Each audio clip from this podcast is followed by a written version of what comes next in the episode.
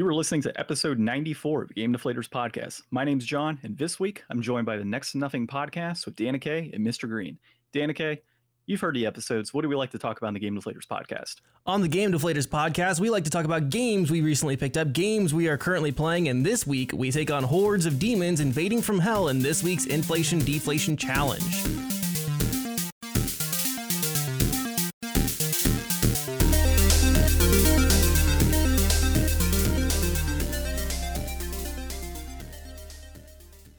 Dude, probably one of the best intros we've had. I might have to fire Ryan, get him off the podcast.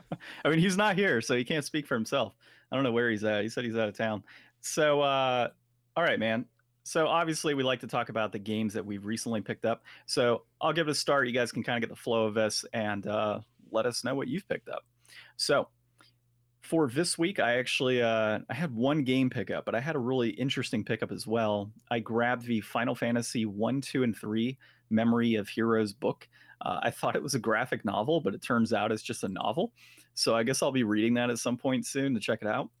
And I also picked up Ys Eight on the Nintendo Switch. So I've been looking at this game for quite a while. It's obviously part of the Ys game series and i've got like Ys 7 i've got um, the one that recently came out on ps4 which is a, a vita remake or vita remaster.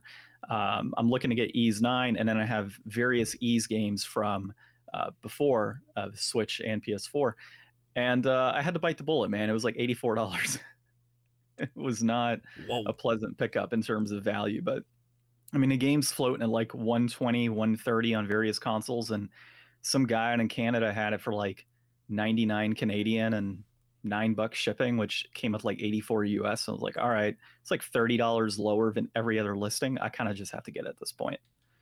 Yeah. So, yeah. So, so that was my big pickup this week. Um, I'll look to play Ys at some point in the future, but you know how it is, man, with, with games and a rarity and, you know, are they going to, you know, release another copy of Ys down the road, number eight? Is it going to come out, you know, in a, a PS5 version down the road. Who knows? So it's like, let me just pick it up now. The money's gone. 10 years from now, I'm never even going to notice it. All right. So, uh, Danica, did you have any uh, pickups this week, man? Not really. The only thing I picked up was the iOS port of uh, the game we'll talk about for the Inflation Deflation Challenge. Um, I've been without power and internet for a little bit, so trying to find games and like pickups have been a little strange. I uh, kind of got to the point where I was really diving deep into my uh, hard drive to see what games I had installed.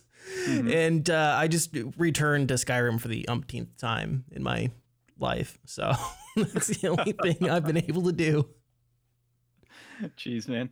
Uh, Mr. Green, before we get to you, uh, I'm just going to mention that on the episode today, so you had mentioned the pickup, so I'll bring it up now. We actually played Doom this week uh, for the Inflation Deflation Challenge. We all had I don't know if Mr. Green played it on PC or not, but I played it on Super Nintendo.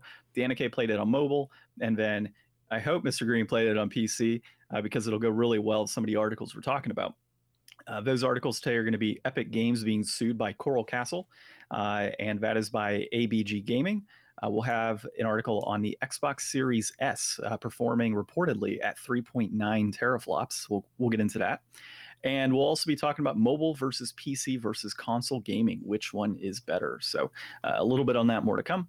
But for now, Mr. Green, what did you have for your pickups? Um, I actually picked up uh, several games actually, but the most recent one I picked up was Yu-Gi-Oh! Duel Links on Steam. Um, and I ported it over with my phone. I've been playing that every every so often. Um, it, I mean, it, it's pretty well generated from like the the phone side to to PC. It's you know just a port, um, but it's it's a good time killer.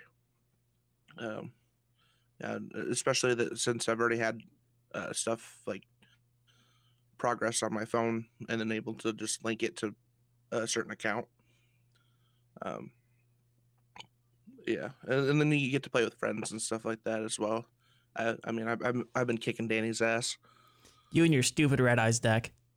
Man, I, I, haven't played Yu Gi Oh in so long, but uh, I think we mentioned on your episode too. We were talking about some Yu Gi Oh where it was just like I used to run an old Exodia deck with a pot of greed and the Gravediggers and all that stuff to just, you know, pop things out on turn three to kill people. It was fantastic. I remember those days pretty pretty well. Yeah, Old school, old school Yu-Gi-Oh. like uh going into like the casual matchmaking i like a couple weeks ago i finally had the first person play solitaire on me just to summon exodia.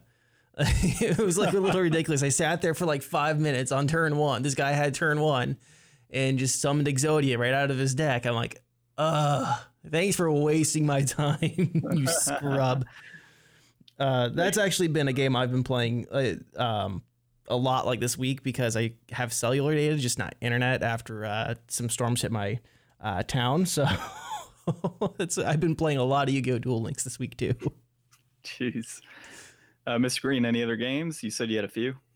Um, the other one that I picked up was like uh, uh, Among Us, which I, I played a little bit about of. of uh, it's like a deception style game where a, a few people in your party are trying to sabotage you uh, as a group as a whole, and that one's pretty fun. It's like it's super small, like a super small game. Um, like you could run that thing on a potato. is Um, it uh is it kind of one of those visual is it one of those like visual novels?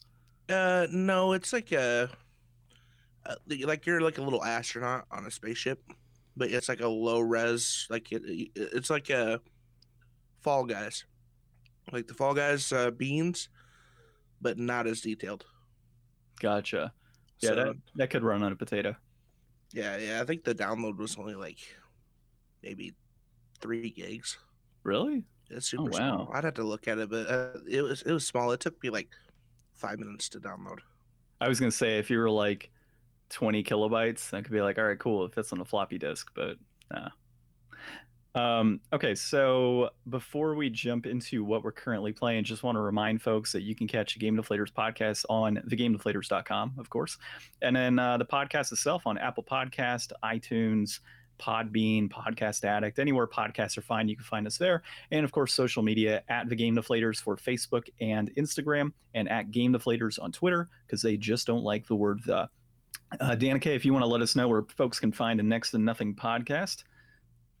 Yeah, so Next to Nothing, the podcast can be found live on Twitch on twitch.tv slash Danny K, D A N I E C A E. That's live every Tuesday at 7 p.m. Central Standard Time.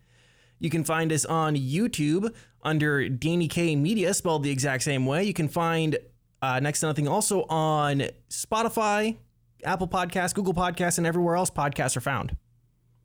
Sounds good, man. Thanks for that. Uh, of course, look for both podcasts on those applications, and uh, we hope to have some new listeners down the road. Uh, okay, so let's get into some of what we're currently playing. This is, you know, the fun area right now before we jump into those articles and start screwing around. Uh, I am currently playing Shadow of Memories on the PlayStation 2 with my wife. Uh, so I think, as you guys know, um, I've talked about on previous episodes, and I talked about on your episode when we were on there. Uh, my wife and I have at least like one game that we play together on a consistent basis. So, uh, one of the games we just beat recently was Yooka-Laylee and The Impossible Lair, uh, which that lair was nearly impossible, uh, hence why I beat the nearly impossible lair. And we decided to play Shadow Memories next for some strange ass reason. That's what we decided on. Uh, the other game I'm playing right now is Ghost of Tsushima. Uh, so I've been playing that for quite a while. I just jumped back into it this week. I'm on the third act of that game, and uh, it's phenomenal. Like I just cannot get enough of this game. The graphics are great. The overall storyline so far is great. The side quests are great. Uh, you know, you find yourself capturing pictures for 20 minutes in a certain area of all the filters that they have. It's just, it's incredible. Like, I absolutely love it. And there's a reason it is the highest rated or user rated game on Metacritic this generation. Uh, so it's a phenomenal game. Uh, you guys have anything that you're currently playing this week outside of Yu Gi Oh! Duel Links? uh, like I mentioned, Skyrim. Uh, I've just been doing this pretty chill Zen playthrough because I've already played Skyrim. I've done almost all the quests at this point. So I just decided, you know what, I'm gonna load in. I'm just gonna go around the map and pick flowers and hunt deer. That's been my playthrough this this time around. Just something to you know I can waste hours on. Yeah, I mean that that sounds actually pretty legit. Just kind of sitting back and being like, all right, I'm just gonna hunt deer. Yeah, like flowers. Like Yeah, that's that's not a bad idea actually. I got out of Helgen and I'm like, okay, I'm just going to ignore every other quest. Like I haven't even gone through Bleak's uh was it Bleak Falls Barrows. Um the the the mage in Whiterun keeps yelling at me. He's like, I thought you were supposed to be at the Barrows. the Jarl and I are not patient men. just like, eh, I'm gonna go kill an elk. I'll be I'll be back in Whiterun after I kill a couple elk so I can make some armor and sell that. Um, like, it, ooh, flowers. Ooh, flower. Exactly. Yeah, I get in more trouble just by picking flowers than anything else. Shiny pots and pans in this old lady's house after I pick her garden. Yeah, exactly. it's uh, it's been a good time. It's been really chill. I've surprisingly been enjoying it. Um, more than more than I thought because it was just like an actual desperation thing. I'm like I'm tired of broadcast television right now. I t- I've cleaned my apartment five times. Let me see what's so, on the hard drive. So this week on the Game Deflators podcast, we talk about a retired adventurer who picks uh, flowers and kills elk in the world of Skyrim. exactly. Good stuff. Uh, anything else? I mean, you obviously played a little Doom. We'll get into that. Yeah. And uh, Duel Links. That's about it for this week. Yeah, that's been about it. Sweet. Mr. Green, we got your Duel Links. We got your Among Us that you played a little bit. Anything else that you've got on the uh, the docket for the week that you're playing, or maybe something you're looking forward to playing this week? I am constantly playing FPS games. So uh, my main my main game so far has been uh, Call of Duty Warzone, which I I absolutely I absolutely hate it. I hate it so much, but it's so fun. I hate it. It's god awful. It's the worst experience, but I'm glutton for punishment. So uh, what what makes it so bad? I mean, I don't I don't play a lot of FPS anymore. Uh, main reason being I'm kind of like you in a sense of I'll get like you know stuck to it and just will not stop playing. Mm-hmm. So what, yeah. what's so bad about it? Well, it's a battle royale game, um, and it's more of like the balancing of the guns and then the, the players. So like it what the map is so large that it really um, promotes camping and I'm not much for a camper. Like I I, I like that's one thing that I uh, very much dislike in a battle royale FPS game. Uh, just because like I, I've always got to be constantly on the move like I, I, a lot of people will hide in buildings like for a whole game, and they'll kill you, and you'll be their only kill for that whole match. And I don't understand how that's fun. Definitely yeah, not that, fun for me. Uh, definitely not fun for you, especially when you see that that replay of a sniper hitting you from a mm-hmm. building, and that's it. Yeah, I uh, I stopped playing Call of Duty a long time ago, and uh, I think it was Modern Warfare Two was the last one I played and it was just kind of the same thing, man. I just absolutely hated the camping perspective, and it drove me nuts. That and uh, C4, that that was always an issue back then. Blowing up cars and C4 explosives on corners when you walk by. It just pissed me off enough that I'm like, I'm done, no more. Now I'll play like, you know, uh, the old school type of bot first person shooters where you're in a round and you've just got bots going around, and it's I think that's fun, but I don't know of any recent games that have done bots within their their FPS. I know Call of Duty you can. Yeah, you can set it up to where, and they have Spec Ops too, where you and three other guys can go in and uh, essentially fight AI and like this story-driven like mini campaign, which is pretty cool. Yeah, that's the type of thing I like, man. Plus, it gets away from the whole like having to deal with other people on the internet and twelve-year-olds telling you they're going to screw Toxic. your mom yeah. straight up like the most toxic environment ever. So I, I don't miss it in the slightest. Now Dark Souls online I could do because I don't have to actually talk to anybody. They just do weird hand things and dances. So it's not too bad. okay, guys. So uh, let's jump into our articles this week. Uh, as we all know, Epic is in the process of suing Apple over the whole thing of Apple taking Epic's uh, Fortnite application off of the Apple App Store. Google did the same thing, uh, but really the, the battle is kind of focused on Apple uh, and their 30% cut that they like to have on uh, games that are in that store. So, a little more background on that.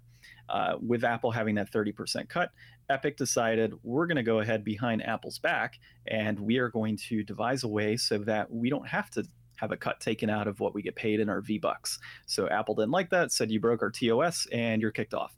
So that is the backstory on that. And then in comes Coral Castle from Miami Dade, Florida.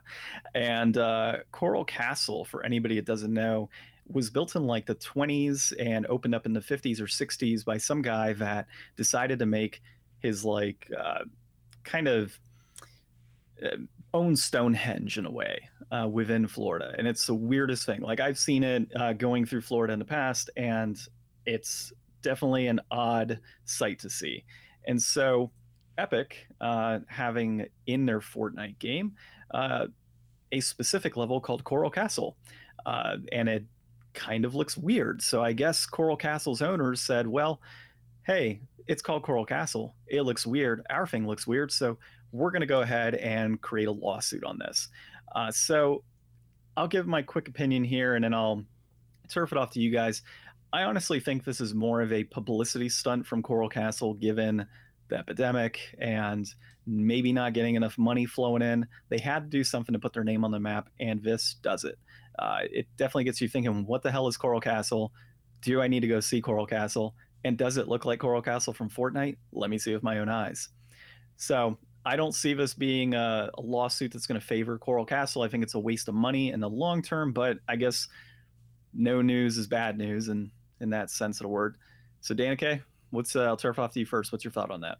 Yeah, I I agree. I think this is definitely kind of a publicity stunt. Um, there's not like a lot of the articles that I saw that were talking about this pointed to the similarities of, you know, walls and like half built castles and all these beach motifs and the name. Uh, I can't see this much more than anything other than a publicity stunt. I don't really think there's much to the case here because anyone can build a castle on a shore and have all sorts of beach motifs. Are they going to sue, uh, you know, Disney for the Little Mermaid in you know the castle with all the beach motifs in it? I don't think so. Uh, it just seems like they're kind of capitalizing on Fortnite's popularity, but that's just kind of me. Well, that and you got Epic on the ground right now, and a lot of people are saying, "Well, Epic's the little guy in this uh, with the whole battle with, you know, with Apple." So it's like, well, we're Coral Castle, we're going to come in and kick Epic in the ankle and hope we get something out of it. Like that, that's kind of where I would see this going in the long run.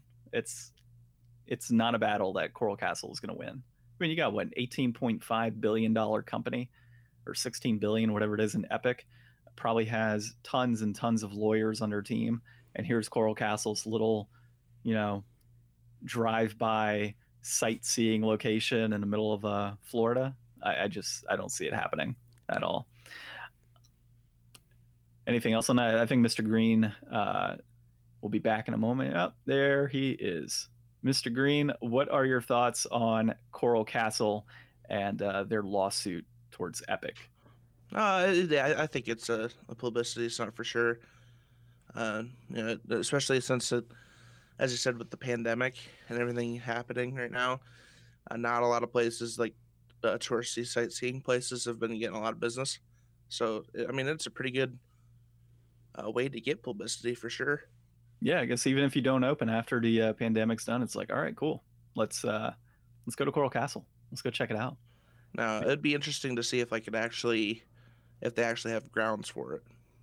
Yeah, and I, I mean that article by uh, ABG Gaming uh, does state that there was a, a, big lawsuit a long time ago with like Lindsay Lohan or something, and that um, just the outcome of that, at least I wouldn't say bodes well for Coral Castle, but gives them a glimmer of hope that something's going to happen.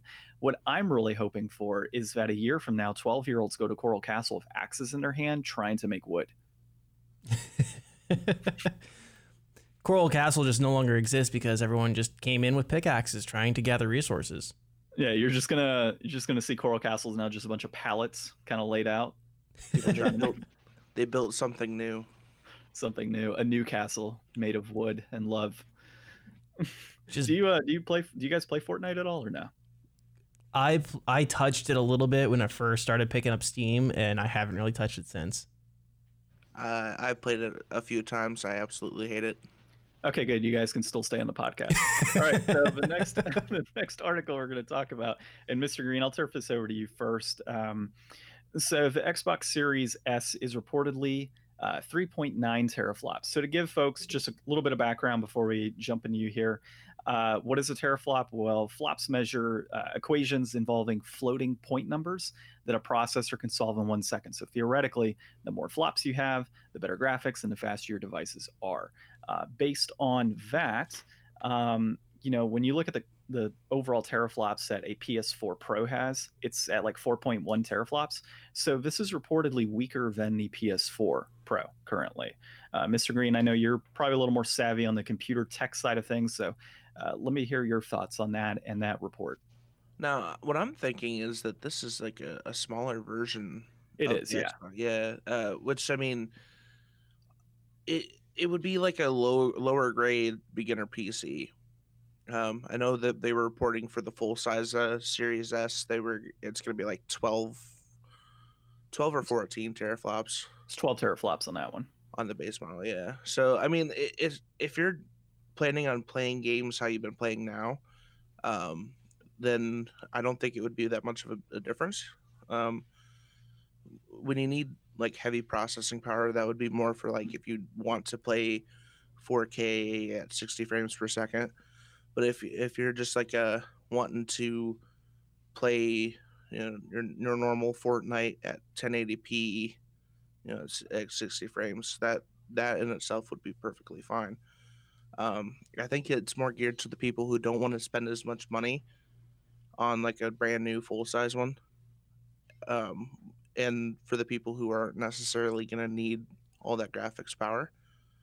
Like if someone who's not uh, able to buy like a brand new 4K 55 inch TV or even like a monitor, because even monitors at uh, like a 24 inch 4K monitor is over $400. So um, I think it, it will really affect like the budget end. Um, and it'll be actually interesting to see if uh, PlayStation responds with something like that. Because if uh, if they don't, I mean that would um, definitely uh, put in favor for Xbox when they're buying the new system. Yeah, that was a thought of mine as well. You know, when you bring that up with PlayStation's answer to it, so the PlayStation Five is going to have, um, you know, a, a disc disc-less version, uh, really, but it's going to maintain the same power as a standard PS5. So from a price point comparison, uh, the PS5, no matter what, is going to be priced higher than that. Uh, you know, really condensed version, I guess you could say, of in the Xbox Series S. Danica, your thoughts on it? I don't really have a ton of thoughts on it. Uh, I struggle with the teraflops as a as a measurement and like contextualizing that and stuff. I I haven't looked at at consoles probably in the four or five years at all. Uh, so yeah, I have no real bearing or or comment really to leave on this. Gotcha. I'm trying to pull up the uh, so somebody posted up. It was uh, at Tom Warren. Uh, he put up the overall specs. So uh, right now, what it's showing is the Xbox Series S, four teraflops, uh, 10 gigabyte uh, uh DDR6 RAM. We're looking at 1440p, 60 frames per second, no disk drive. And let's see if there's anything else. And then plays all Xbox One games, supports 360, OG Xbox games, and next gen support. Um, now, here's where it's interesting, though, is when you look at the Xbox Series X, 12.15 teraflops, we're looking at 4K and 60 frames per second with 8K gaming. Uh, and then it also shows on here, which is really interesting when you kind of read the fine print, uh, plays all Xbox One games, supports Xbox 360, OG Xbox games, Xbox Series X exclusives. So when you think about that, the backwards compatibility component with Xbox Series S, what does that mean when it says next gen support, but then the other part says Xbox Series X exclusives? Are not all Series X exclusives going to be playable on this uh, Series S? Uh, you know, that's kind of where my mind goes on that. So you've got this like slim down version, let's just say it hits the market at $200. I honestly think in, in that case, Microsoft is kind of preying on those that don't know any better and are thinking, cool, I got the new Xbox. But then they find out two years from now, oh, by the way, your Series S isn't going to be able to play this game. Like it just has support for some next gen games. That's kind of where my, my mind goes on that. You guys uh, think that might be the case, or is that just overthinking it? I think it could happen. Wouldn't put it I, past. I, I wouldn't put it past them. Like, oh, you got the the cheaper version, but you probably should have got the more expensive version if you wanted to play all the Series X games, like Halo Seven. What are they on on Halo? They keep switching names on me. I think this is the. Uh, Is this is seven? the sixth? I think this is the sixth one. I don't know, man. With Pretty sure ODST and Reach and whatever Oh, else yeah, those have. are like those are like off, off, uh, offline, like uh, not from the main I gotcha. storyline. So like, Halo Five was like I think it was the last one with uh, Master Chief, and then um, uh, Spartan Locke, I think. So I got to get back into those. So I just picked up a 360 uh, not too long ago, which shows where I'm at with Xbox and how much I care about it. and uh, I got to get back into playing the uh, the Halo games. That's something I want to definitely get back into. Halo Three was the best Halo game. Uh, you can at me on Twitter. I don't care. Halo Three was the best one. No, man, I I agree with you. So at us both. Uh, Halo 3 was a ton of fun. I enjoyed the multiplayer on that a lot more than any other game. And uh, yeah, I mean, it, it kind of, for me, it really stopped there. I haven't played a Halo since Halo 3. Outside of, you know, some multiplayer and, and watching other people play it, I haven't really like dove into it and played a full blown story. Uh, Danica, any thoughts on, um, you know, Microsoft and maybe their motives down the road of screwing people over with these non-exclusives. I think the I think the main goal is for for Microsoft is to get people in the walled garden and specifically for their streaming service that we know the uh, Xbox Game Cloud um, that's coming down the path. I think that the support for the this half support for exclusives is going to come down to well, if you really want to play, you can stream it from the Xbox Game Cloud if you have the Series S instead of the Series X. Uh, and we'll su- and we'll support it, but it's not going to be at that 4K that you really want. It's going to be limited. So you want the full experience, you got to come home to the bigger console. Yeah, I That think makes sense. I th- and I, I I really do think Microsoft's goal for this generation and probably for the future is to get people on the on the X Cloud gaming service, the stream service. Uh, Well, go ahead. That and general adoption of their console. I mean, they got completely destroyed this past gener- generation between Nintendo and Sony, and they gotta they gotta pick it up. So obviously, we've seen a lot of acquisitions of smaller studios and even larger studios like Obsidian, and um, you know, and uh, what is it, Team Ninja as well. So really, or Ninja Theory, I think. So really, at this point, they're going all in you know, I think, and I told Brian a while back, if Microsoft does not succeed this console generation, this will be the last Xbox. I cannot see them continuing on with a console that's not producing like they want it to produce. Do you think at that point they're just going to continue uh, really promoting the the game streaming Yeah. software I- and then also trying to sell PC more? Yep, I would I would think that that's going to be their bread and butter down the road. I just cannot see them, you know, saying, "Hey, look, we sold another 40 million consoles, but Sony's sitting here at 120 million, you know, year in and year out. We're getting blown out by Nintendo every year as well." And you know, the amount of money they're putting in to develop these things, the marketing, uh, you know, the time and effort that it takes, I just cannot see Microsoft continuing on with a hardware um, and pushing down the market versus, like you said, the streaming service focusing on the games, really getting people towards PC. Because if you think, hey, I want to do xCloud, well, I need to buy a PC or or a Mac, obviously. But say I buy a PC, well, how am I going to run that? I need to have the Microsoft OS, you know, to go on that, unless I'm running Linux or something.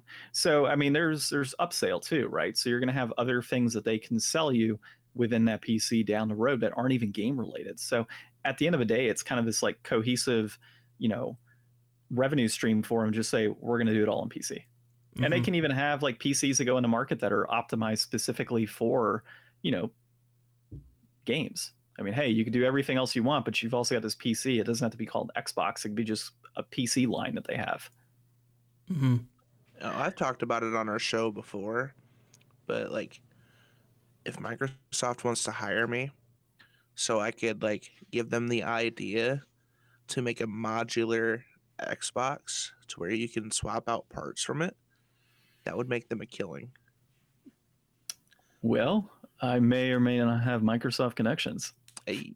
So, yeah, if they because uh, the NUCs have been uh, making headway this past uh, um, t- uh, trade shows. Like earlier or later last year, they were, had like the Razer Tomahawk, I think, where the, it was all modular NUCs. And I was saying before that, before they really like showed that off, that that's what the console should do because they could extend the life of one console. They don't have to keep redesigning every, you know, five to 10 years. All they'd have to do is, you know, get better parts in those NUCs and like sell them individually. And then people can buy those like even yearly. Like GPU advancements happen every year. So if they if they did that every year and sold like a GPU, a NUC GPU, it's fully modular, they just slide out of their Xbox and put a new one in, they would make a killing on hardware. Oh, for sure, man. Like, and that's so consumer friendly at that point as well. I mean, it doesn't take a lot of technical savvy to sit back and say, I'm going to slide this out of my Xbox and pop in a new version of that same part. Like, it's Yeah, just press Yeah. a button and pull out. Yeah. that's what she said. Okay. okay, so uh, let's go into our next article here. Uh, mobile versus PC versus console gaming, which is best? So I'm going to open this up on my end, but uh, this is really a great article. It details um, the pros and cons of each format of gaming, and uh, we'll get into it in a bit with our inflation deflation.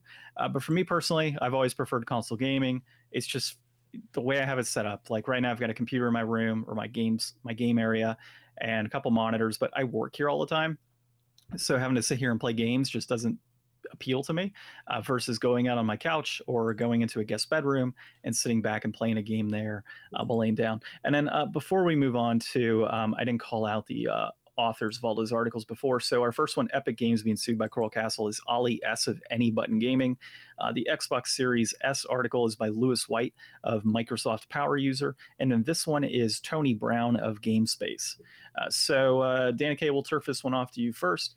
Uh, console versus mobile versus PC. Which one do you think is better and why? So for myself personally, I'm a PC player mainly.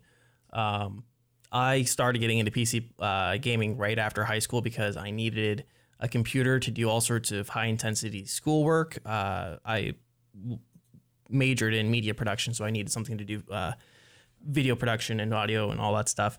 Uh, so I needed a PC that could handle that, and it just kind of also became a gaming rig as well. Uh, other than that, like I do a lot of gaming on the phone as well. Uh, a lot of time wasters, a lot of time killers. I also find phone gaming for like card games and some other, you know, like RPGs and stuff to be very enjoyable as well. Um, but overall, for me, mostly PC and then some on my phone. And Mr. Green, where are you at on this whole battle? Personally, I'm a PC player, um, especially with the, you know attempting eventually in the future to be full time uh, streaming. Um, so I, built a PC about uh, I want to say it's been over a year now, year and a half. Um, I used to be playing uh, mainly on PS4, um, and then when I actually got into streaming on Twitch, uh, I built or I, I was using a computer to stream my PlayStation 4 gameplay. But then I, I'm like, I, I'm just gonna make the switch to PC and go full time PC player. Um, I still have love for console. Um, I just I respect mobile players, like, um, especially with like the new streaming services that are coming out, like uh, NVIDIA GeForce, where you can play PC games on your phone. Um, but for me, it's PC. Nice. And so, uh, you know, in this article, um, Tony Brown actually calls out for mobile gaming uh, some of the benefits, right? So I'll, I'll jot those down and we can talk about those a little bit. Uh, so, mobile gaming benefits obviously, it's portable, it's accessible, very cheap games, some of them being free with obviously buy ins on the game itself, and then uh, a diverse range of game types. So, I mean, you've got RPGs, card games, like Danica Kay said, but you've also got stuff like Candy Crush and visual storytelling games and uh, strategy games. Anything you can think of is generally going to be on a mobile game. Uh, for PC, the benefits are obviously highest available performance, which nobody can deny that. Uh, cheaper games than console, 100%. When you're on Steam and you got that summer sale, yeah, it's there's no beating at that point outside of maybe mobile gaming. And then uh, customizable and upgradable. Of course, and then multiple uses, as Danny K said. So you got word processing and video editing on there. We're obviously running a podcast off of one, so it's it's got a lot of benefits. And then console gaming, uh, being the last one here, it's very accessible, easy to get your hands on, uh, simple to use, relatively cheap to get started, pending what you're getting. Next gen, probably not so much if those reports of $600 are true. And then uh, requires very little technical know how and console exclusive games. Uh, the only thing I would ping on that, though, with console exclusive games is I'm fairly certain over the years I have seen PC exclusive games, not necessarily called out as exclusive, but the fact that they don't hit consoles. So in my mind, there's a lot of exclusives on the PC in that in that way. Do you guys have any thoughts on those on those points or those benefits that were mentioned? Anything that really called out to you that you would kind of peg as wrong or definitely 100% right, Danica? Uh, the the idea of console exclusives, I don't know if those are necessarily a good thing, uh, mm-hmm. because consoles is an umbrella, right? That includes the Nintendo Switch, that includes Xbox One, that includes PS4, it incl- includes whatever's coming up next in the family of those of those companies. Uh, so I mean, if you get into like if you buy a PlayStation 4 or the upcoming PlayStation 5, you're not going to be able to play the Switch exclusives. So I don't know if like console exclusives are necessarily a pro or a benefit to console gaming. I do agree with all the other aspects of you know they're very simple.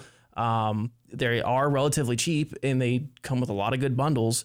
Uh, and they require very little technical know-how. You just need to, you know, run an HDMI cable into HDMI port one of your TV from the box, and also make sure the power is plugged in, and you're good. Um, it's not like you have to build the PC itself and then make sure that you have all of the USBs for all your keyboards and mice connected, and um, you know, if you have external sound card or whatever else, you know, it doesn't require all that. It just requires plugging in a couple cables. Yeah, good points, man. Mr. Green, anything on that? Any of those points uh, or benefits that you would disagree with? I'm going to bounce off Danny and say that, well, technically you could if you bought a budget PC or like a built PC already, pre built. Um, from like a DIY PC or um, was iBuyPower or something like that.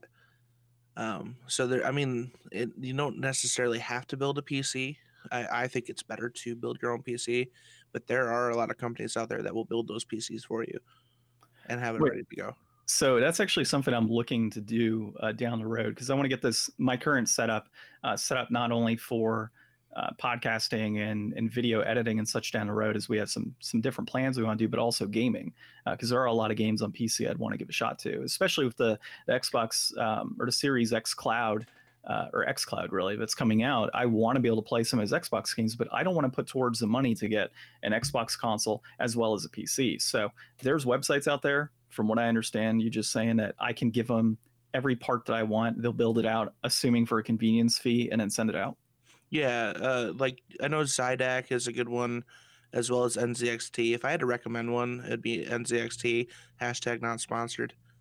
Um, just because um, they actually build the parts. Like they, they take the parts, build it for you. Um, whereas like iBuyPower and the, the like the cheaper budget pre-built ones, um, they have like certain series that they put together, and they generally try to save money on certain parts to, um, you know, so they can get that profit margin, um, versus like NZXT or Xidax that actually piece the parts together and they charge you like a building fee and stuff like that. Gotcha. Pretty affordable on uh, NZXT. Uh, relatively. It'd be, uh, I mean, a few hundred dollars more than what you would do if you built the PC on your own. Gotcha. But in that case, you kind of get rid of the frustration if you haven't built a PC before, and obviously you know it's been built correctly. And I assume, yeah. is there any sort of warranty that they do on those? PCs I believe so. Yeah, I believe so. Yeah. Um, my my friend uh, Hi, I'm Biggs. That's how he did his uh, his build. He he went through NZXT.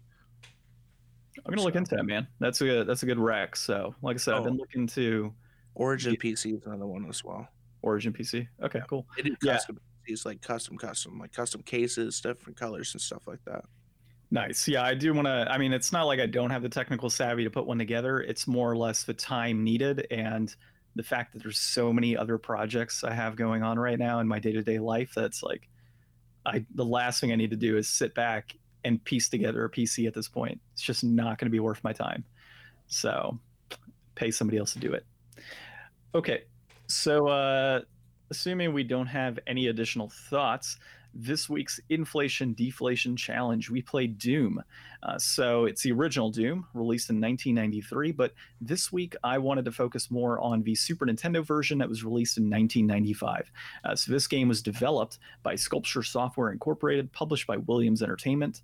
And then the program was not using the doom engine but using randy linden's version of the reality engine uh, the game is a shooter, and of course, uh, great reception over the years. Uh, still praised today uh, for the, uh, the technical prowess that it had back in 93 and of course it spawned off tons of different doom games over the years. So uh, mr green how did you end up playing uh, doom this week? Well at first i tried to find it on my my phone. Like i didn't dig super hard on my phone. Um i originally tried like the App Store, and then I was trying to look for some APKs, and then I got fed up with it. Um, I did download like a, it's called like Free Doom on on the App Store, but it, it was god awful.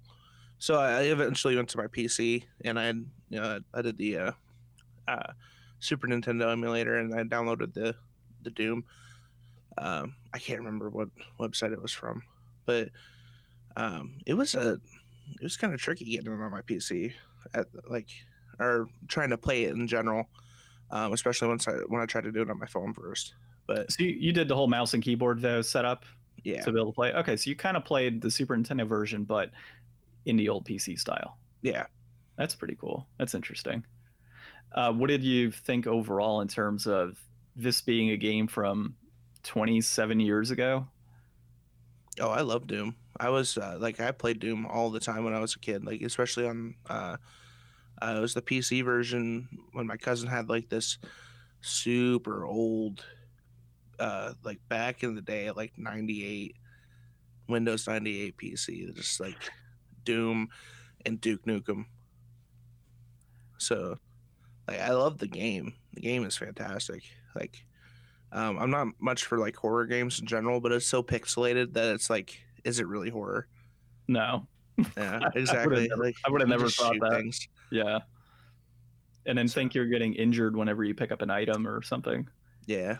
It was every every time you pick up a clue, he's like, "Uh, like you didn't get hit. You just picked something up. Like why why does the screen flash whenever you do something?" Yeah, and then like you, like you see an enemy and you're like, "What the hell is that supposed to be?"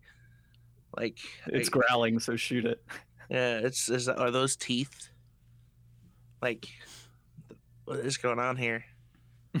what are you? so uh, you look like a block.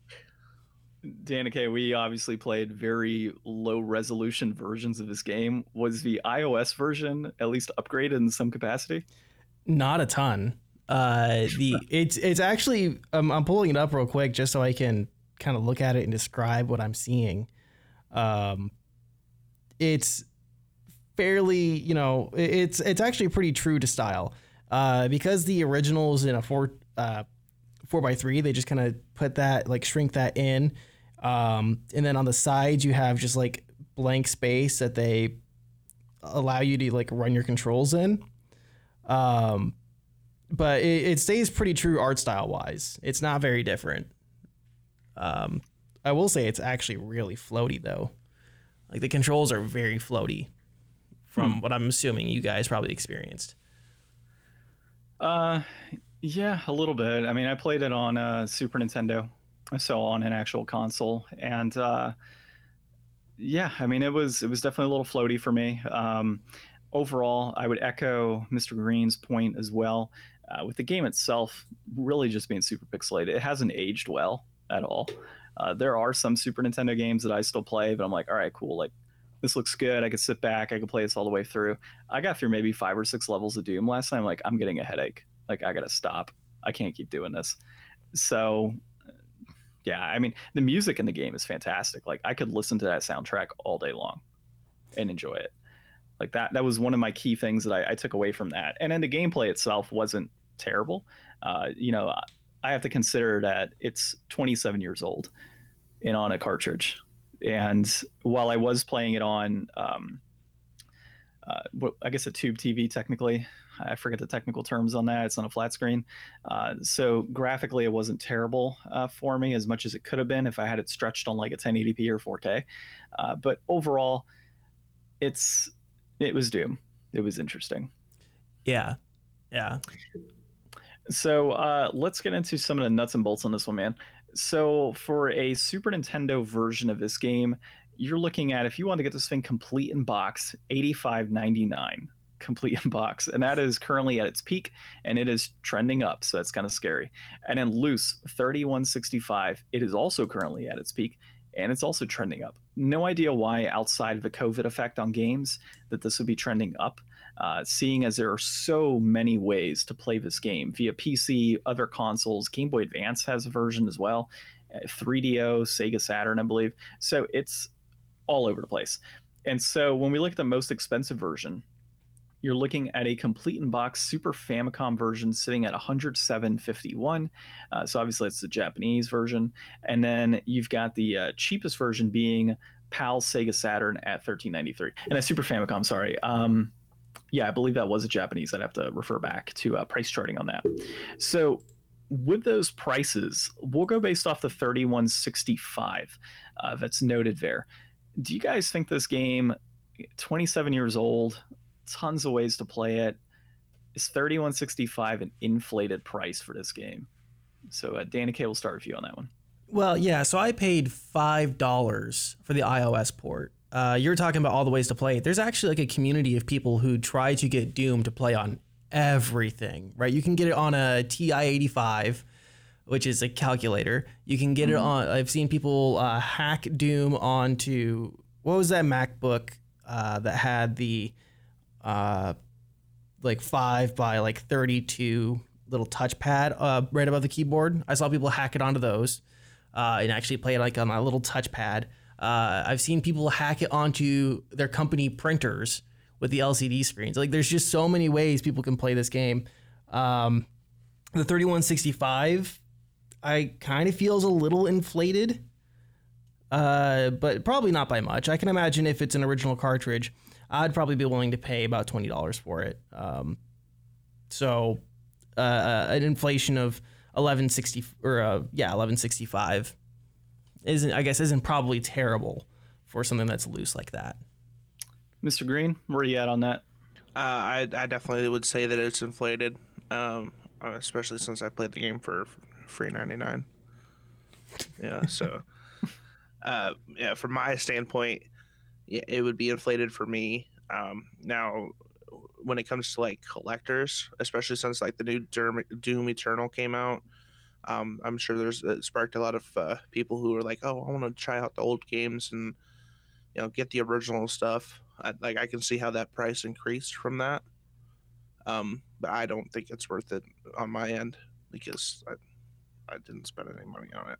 Uh, so uh, when I first kind of brought this game up, my thought was like, oh, Doom's like ten or fifteen bucks like that's where my mind was because having worked in a game store years ago we would sell doom for like 15 bucks. So not to say like i'm out of touch and it, it, just didn't occur to me like this game could have gone so high up in price. It in my mind it was like it's doom. Like why would it go up in price so high?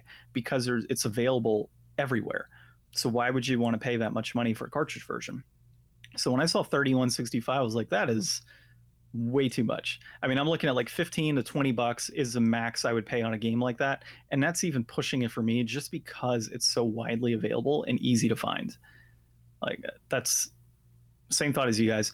So um all right, so let's uh let's think overall. So we've got some great music in the game. Obviously it's super pixelated.